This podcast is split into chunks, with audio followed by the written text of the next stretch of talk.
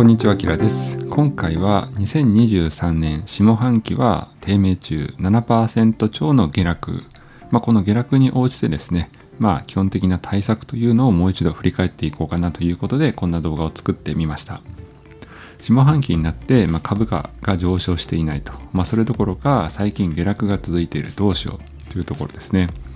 今年から特に投資を始めた方っていうのはなかなかね、これだけの下落っていうのは初めての経験かもしれませんので、この下落になれろとかですね、急に言われたところで、すぐにはねできないかなというふうにも思います。なので本日は基本的な下落時の対応っていうのをご紹介していこうと思います。はい、今日の内容は株価が下落した時の対応、そしてリスク管理を振り返る、結局何するのと、こんな内容を作ってみました。この動画を最後までご覧いただくことで、下落時の対応方法を知れて、資産を守る術を学ぶことができる。そして最終的には不安を和らげることができる。こんな動画にしております。はい、私本業は会社員ですけれども、コツコツと資産形成しておりまして、今資産が約2000万弱ほどに増えていきました。で、株式はもちろんのことを債券ですとか、金などのコモディティにも投資をしております。はい、でノートメンバーシップやっております。こちら月額300円なんですが、初月無料でやっております。ほったらかし投資に不安があるですとか、分散投資に興味がある、そんな方を対象に、投資額1000万円超のですね、売買内容を公開しております。何か私自身がですね、売買をした時には即日または翌日に記事を公開しております。また何かイベントがあった時、株価が大きく動いた時、そんな時にですね、ミニコラムなども書いております。ぜひ気軽に遊びに来てください。概要欄にリンクを貼っておきます。はい、では本題に入っていこうと思います。参考になりましたらぜひチャンネル登録、グッドボタンよろしくお願いいたします。なお投資は自己責任、自己判断でお願いいたします。それでは始めていきましょう。ではまず2023年の株価を振り返ってみようと思います。こちら2023年の S&P500 のチャートですけれども、まず2月から3月半ばにかけて 8% ほど下落がありましたが、その後回復いたしまして、でこの8月の頭ぐらいからですね、この9月後半に至るまでだいたい 7% ぐらいですね、今下落しているというところです。で2月以来の下落幅というところで、久々約半年ぶりぐらいですかね、これだけ大きく下がったのは。なので、どうしようということです。結論から申し上げますと、売却せずにですね、きちんと持っておく。言い換えると、放置、ほったらかしにしておくといいと思います。ただし、完全にですね、何もしないというわけではなくて、投資、毎月の入金ですかね、これは継続していくといいかなというふうには思います。この理由は3つございまして、まず1つ目は、いつかはね、回復するというところを考えています。これはもちろん将来絶対というものはないんですけれども、過去約100年ぐらい振り返ってみると、なんだかんだで上昇してきています。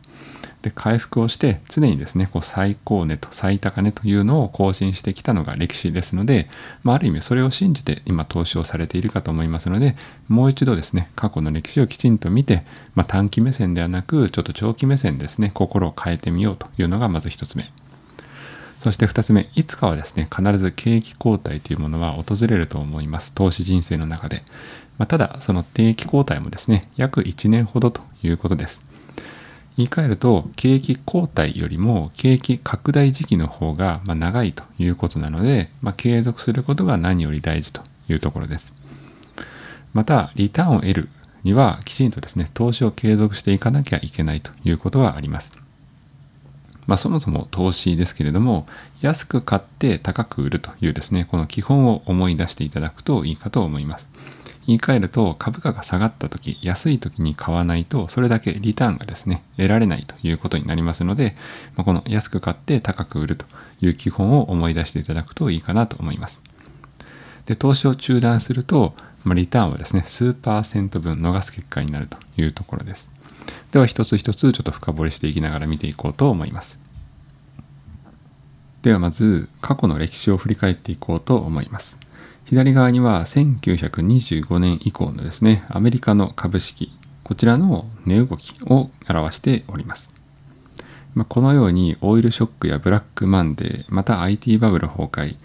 こちら世界金融危機リーマンショックですね、そしてコロナショック、いろいろありましたけれども、なんだかんだでですね、こういうふうに上昇してきたという歴史があります。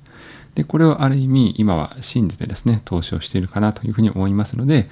この数ヶ月の短期的な目線ではなく、数年数十年のこのチャートというものをもう一度振り返ってみて、頭をですね、短期目線から長期目線にちょっとくるっと変えていただくと、まずはいいんじゃないかなというふうにも思います。でまた右側には株式ですとか債券だとかキャッシュの収益の変動幅ですね。そして投資を始めた時っていうのはまだね、1年目ということでありますと、最悪マイナス30から 40% ぐらい下がってしまうこともありますし、一方で最大で 50% 以上ですね、値上がりすることもあるかと思います。なので投資を始めたばかりということであれば、やはりこういうふうにですね、だんだんとちょっと振れ幅がね、大きいというのは感じることかと思います。ただこれが10年とか15年、20年経ってくると、だんだんこのね、振れ幅というものが少なくなってきて、安定して収益が上がっていく、つまり含み益が増えていくということになりますので、最初の 1,2 年というのはどうしてもね、振れ幅が高いということは、こちらも覚えておくといいんじゃないかなと思います。なのでちょっと言い換えると、すごいね、楽観的に、短期はどうしようもないかなっていうぐらいの気持ちでやっていただくと、投資は続きやすいのかなというふうにも思います。では、こちらのデータから、いかに景気後退の期間が短く、景気拡大期が長く、常にね、投資を続けることが大事だということは一つ分かっていただけたかなと思いますが、もう一つ違う側面でも投資を続けることの大切さというものを振り返っていこうと思います。こちらが2006年から2019年までの日本株トピックスの値動きを示したものです。こちらパッと見ですね、一括投資をしてしまった場合には、下がった後回復して、いかにもね、含み益ゼロっぽいんですけれども、時期を分散してコツコツとこの低い時にも買ってっていうことを続けていくと、どうなるかというと、きちんとですね、年成長率 20% ぐらいで含み益、ちゃんとですね、含み益を得ることができるというシミュレーション結果です。なのでいかにこれからですね、下がることがあったとしても、コツコツと買い続けて、最初の方に申し上げました安い時に買って高い時に売るというですね、このチャンスを逃さないというのがいかに大事、言い換えますと何回も言っている投資の継続が大事ということがよりわかるかなというふうにも思います。そしてこちら、敗者のゲームという本で表していますけれども、常に市場に退場しないということの大切さも、やはりこの本でも伝わっています。左側には1980年から2008年の間で、ベストの何日かを逃した場合のリターンへの影響っていうのを出しています。こちら S&P500 11.1% の年収益率、こちらがありますけれども、ベスト10日を逃した場合はこのリターンが 8.6% に、ベスト20日を逃すと 6.9% に、ベスト30日を逃すと 5.5% までリターンが下がってしまうというところです。そしてもうさっきのね、日本株のチャートを見ていただいたからわかるかと思うんですけれども、この本で言っている稲妻が輝く瞬間に居合わせることって何なのかっていうと、稲妻が輝く瞬間、つまり最大の上げ相場を逃すなということですね。じゃあ最大の上げ相場って何なのっていうと、下落相場でもきちんと買って、安い時に買って高い時に売るというですね、この絶対的なルール、こちらができる状態に常にしておきましょうということかなという、私は解釈しています。なのでいかに投資を継続して入金も継続してということの大切さというのが非常にわかるデータかなと思います。では実際に何するのというところですが、ちょっと一点だけ触れておこうと思いますが、個別株はちょっと話が違うので要注意かなと思います。今まで申し上げていたのはインデックスですね、 S&P500 だとかナスダックとか日本株のトピックスだとかっていう話でして、個別株、例えばアップルの株とかですね、テスラの株、そういう個別株というのは話が違うので要注意です。個別株の場合は下がった場合、ある意味損切りもきちんと覚悟して期待は持たない方がいいかなというふうにも思います。まずなんでかっていうと、歴史を見ても再現性は低いですね。今と同じビジネスモデルで今と同じ背景を持つ会社っていうのはそうそうないかなと思います。それを考えると、個別株の場合は、インデックスのようにですね、歴史をそこまで期待することができないので、潔く損切りというのも一つちゃんと考えておくといいかと思います。もう許容できない含み損、例えば10万円も下がったとか20万円も下がった、もしくは 5%、10% 自分なりにちょっともね耐えられないという場合には、きちんと潔く損切りをするといいと思います。損切りをすれば損がね確定してしまうわけですけれども、残っている資産を使ってですね、別の金融資産を買うということもできると思います。それはある意味残っている資産をきちんと有効活用するということになりますので、機会損失を回避できているということにもなります。なので個別株はより冷徹に潔く考えていただくといいんじゃないかなと思います。では先ほどお伝えした投資を継続するためのコツというものをいくつかご紹介しようと思います。ポイントとしては、無理せず継続するというところと、戦略を見直しておくと、この2つに尽きるかなと思います。まず無理せず継続ということですが、投資額を減らすというのが一番単純な方法です。株式を買う金額を減らして、現金比率を少し増やしておくといいかなと思います。例えば毎月3万円で株を買う、毎月2万円は現金貯金みたいな形をしている方は、これを逆転させて、株を毎月2万円、現金を3万円とかですね、もしくは株式1万円、現金4万円という形で、投資自体は継続するけれども、無理はしないと。これが一番シンプルな方法かなと思います。2つ目の方法としては、今の資産を分析するといいかなと思います。例えば暴落時にどれだけ資産が減る可能性があるかと、そしてその資産の減りというのは精神的に耐えられますかというのを自分なりに振り返ってみるといいかと思います。それを振り返った上で、ちょっと耐えられそうにないなという場合には、守りの資産といわれる債券とかゴールド、こちらを検討するといいかなと思います。債券は株式と逆にね動く特徴を持っていたりします。で、そしてシミュレーションをして自分に最適な株式比率、債券比率、こちらを考えていただくといいかなと思います。では、まず2つ目のですね、今の資産の分析方法、こちらをご紹介しようと思います。一番手っ取り早いのは、ポートフォリオビジュアライザーというですね、バックテストができるサイトを使って、自分のポートフォリオで過去のリーマンショックとかが起きた時には、どれだけ資産が下がってしまうんだろうというのを振り返っていただくといいかなと思います。こちらは私自身のですね、ポートフォリオをざっくりと比率ちゃんと作りまして、シミュレーションした結果です。株式比率はですね、87%、こちらにしています。そして金が 3%、債券が約 10% です。この状態で今、ポートフォリオを保つと、だいたいマックスでマイナス 44% ほど下がってしまう可能性があるということを示しています。こちらシミュレーションの細かい結果は後ほどお伝えしますが、リーマンショック並みのですね、暴落がドーンと来た場合には、マイナス 44%、1000万円の資産であれば、だいたい600万円ぐらいまでは下がってしまうということですね。このように振り返ってみて、自問自答してみるということですね。なんとかね、今は正社員で普通に働いていますんで、毎月ね、給料が来ますし、この自分のポートフォリオがある意味、この 60% ぐらいになったとしても、自分のね、暮らしというものが破綻するわけではないので、特に気にはしていないんですけれども、ただもうちょっとね、やはりこの下げ幅というのは小さくしたいなとも思っています。それを考えた上で、じゃあどんな比率がいいかというのを自分なりに考えてみるわけです。例えば私の場合には10年後ぐらいにはセミリタイアしようかなと思っていますんで、株式 50%、債券 25%、ゴールド 25%、もしくはリタイアも考えたときには、株式 30% ぐらい、債券 50%、そして金が 20%、こんなこともありなんじゃないかなとも思っています。で、こういうふうに考えた上で同じようにシミュレーションをしてみます。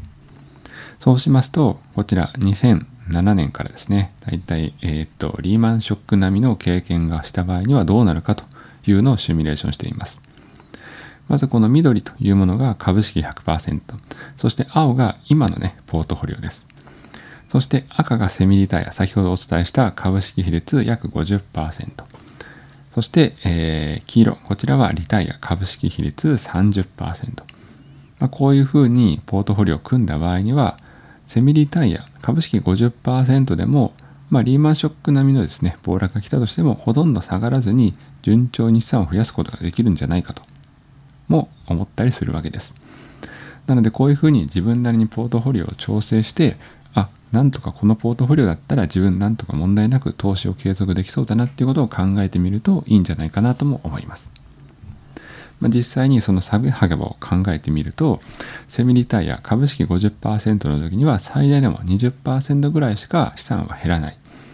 またリタイア株式ね 30% ぐらいにした場合にはマイナス 13% ぐらいしか減らないということですので、非常に資産は安定しているというところです。でまた先ほどの表を見ていただいた通り、資産はね順調にコツコツとは増えていきますので、それを考えるとポートフォリオのねこの組み合わせを変えるというのは非常に大事なポイントかなとも思います。では最後に債券と株式の相関関係というのを一緒に振り返って終わりにしようと思います。例えば今日メインでお話している米国株ですけれども、米国株とこちら直近10年間の相関係数見てみると、例えばアメリカの10年国債はゼロということですので、一緒に動くということはそんなにないということですね。完全に真逆に動くことはないけれども、相関が高いわけではないので、ポートフォリオの組み合わせ、分散投資の組み合わせとしては非常にいいんじゃないかなとも思います。実際に値動きを見てみると、こちら青が株、そして黄色がですね債券ですけれども、実際に逆に動いているシーンというのがいくつかあります。常に必ず逆に動くというわけではないですけれども、相関が低いというものは非常にこれで分かっていただけるかなというふうにも思います。なのでこういうふうに自分が買おうと思っている債券がですね、きちんと株と逆に動くのかというものを確認しながら、いくら分買おうとか何パーセント分買おうとかっていうのを考えながらポートフォリオを常にアップデートしていくといいと思います。はい、ということで久しぶりの下落でちょっとドキドキという時期かなとも思います。23年比較的好調なので、今のうちにポートフォリオを見直しておくことをお勧めします。いつかはね対策することだと思いますんで、早いに越したことはないかなと思います。なのでぜひ今のうちにこのポートフォリオを考えておくことをお勧めいたします。